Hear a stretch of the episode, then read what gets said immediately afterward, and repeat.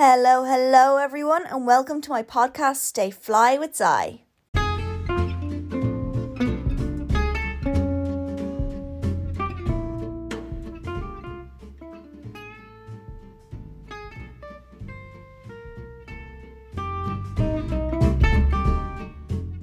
Today, I'll be talking about health and safety within the performing arts industry. So, stay tuned because this is the podcast for you. I am an 18 year old currently studying in Bray Institute of Further Education. My course is Dance Technique, Choreography and Performance. To start off, I'd like to talk about the 2020 global pandemic due to the coronavirus. In early 2020, COVID 19 grew rampant across the globe. The whole country went into a nationwide lockdown. Due to everything closing down, it meant that all performance outlets were closed too.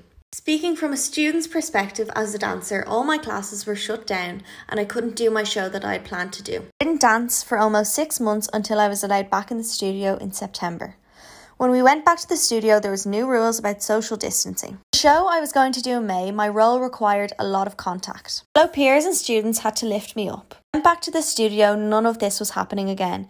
Everything, like I said, was social distance, sanitize, no one in the change rooms, come ready, leave your bags at the side. Unusual and sad, but I was delighted to be back in the studio. Things were still very different, however. Going to ballet, not using the bar. That was just like brushing your teeth without toothpaste. And that month, when I started college, things were almost the same. Our own square boxes to dance in, we left our stuff at the side, we didn't have a changing room, and it was the same rules applied almost. End of October, we went into another lockdown. Luckily enough, I was still able to attend college, but my evening classes in my dance school were moved online, which I found very hard. We had to learn and adapt to dance in our own space in a small space at home. College, a few of our days were cut back and our academic classes were moved online. Staying home, working from home, social distancing, sanitising is all a matter of health and safety, keeping us safe, our teachers safe, and our families safe. When I attend dance class and when I go to the studio, it is both my responsibility along with my teachers to make sure that the space and environment we're dancing in is safe. The floor needs to be cleared and cleaned with nothing in the way for anyone to trip or fall.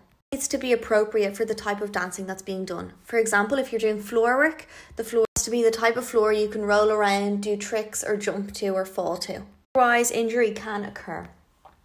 In regards to going to the floor, there is also certain ways and certain techniques in which we fall to or jump to the floor.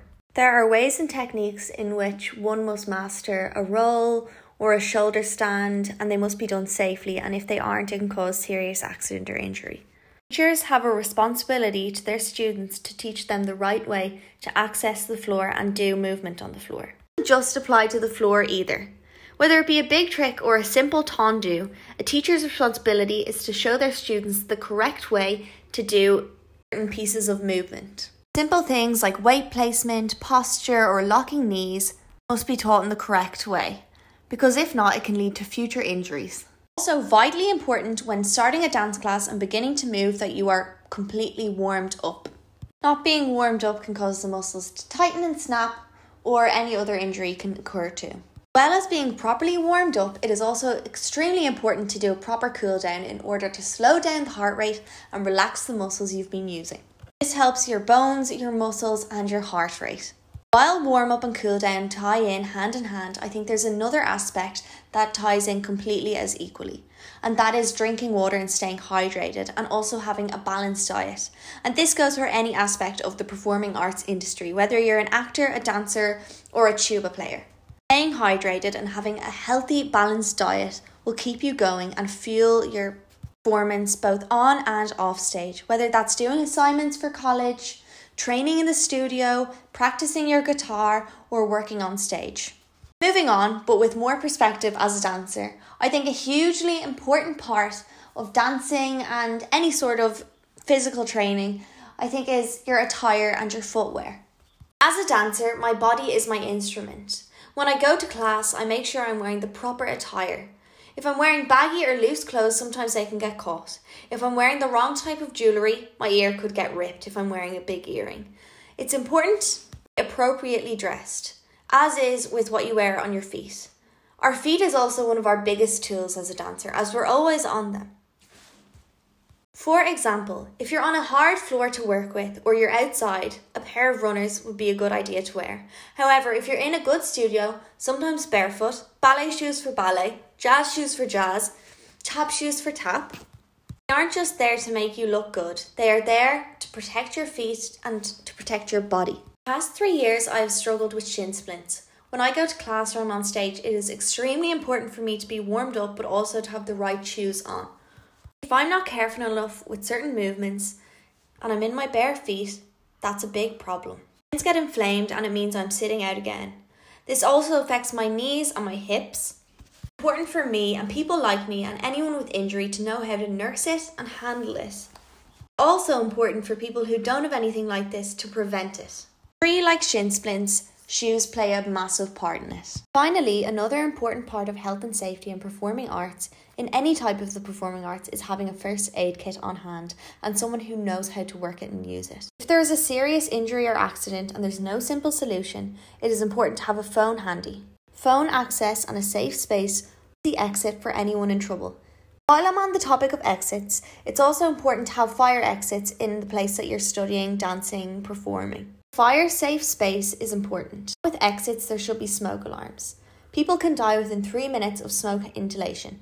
This is why it is so important to have smoke alarms and fire exits. Again, if there's a fire, me back to when I said that you need to have a clear space and nothing in the way. If people are rushing out in a crazy way and there's stuff on the floor, then people can fall over, trip, more accident can happen, or people will get stuck in a burning building.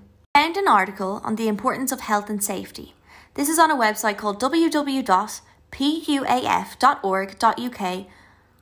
It is unclear who the specific writer from this article is, but I like what they said.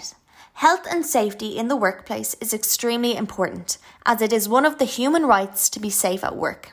Employers can't put people in danger, so they need to make sure they have detailed safety guides and regulations. Moreover, they need to instruct their employees in order to minimise the risks. Though that article wasn't specifically about health and safety in the performing arts, it was about in the workplace, and I found it very similar and important. And whether you work in the performing arts or you work in retail, a lot of the health and safety regulations are similar. That has been my podcast on health and safety in performing arts. I hoped it helped and gave an insight in what is both needed and expected to stay safe. I'm your host, Zaya, and I'll hopefully chat to you soon. Thank you so much for listening. See ya!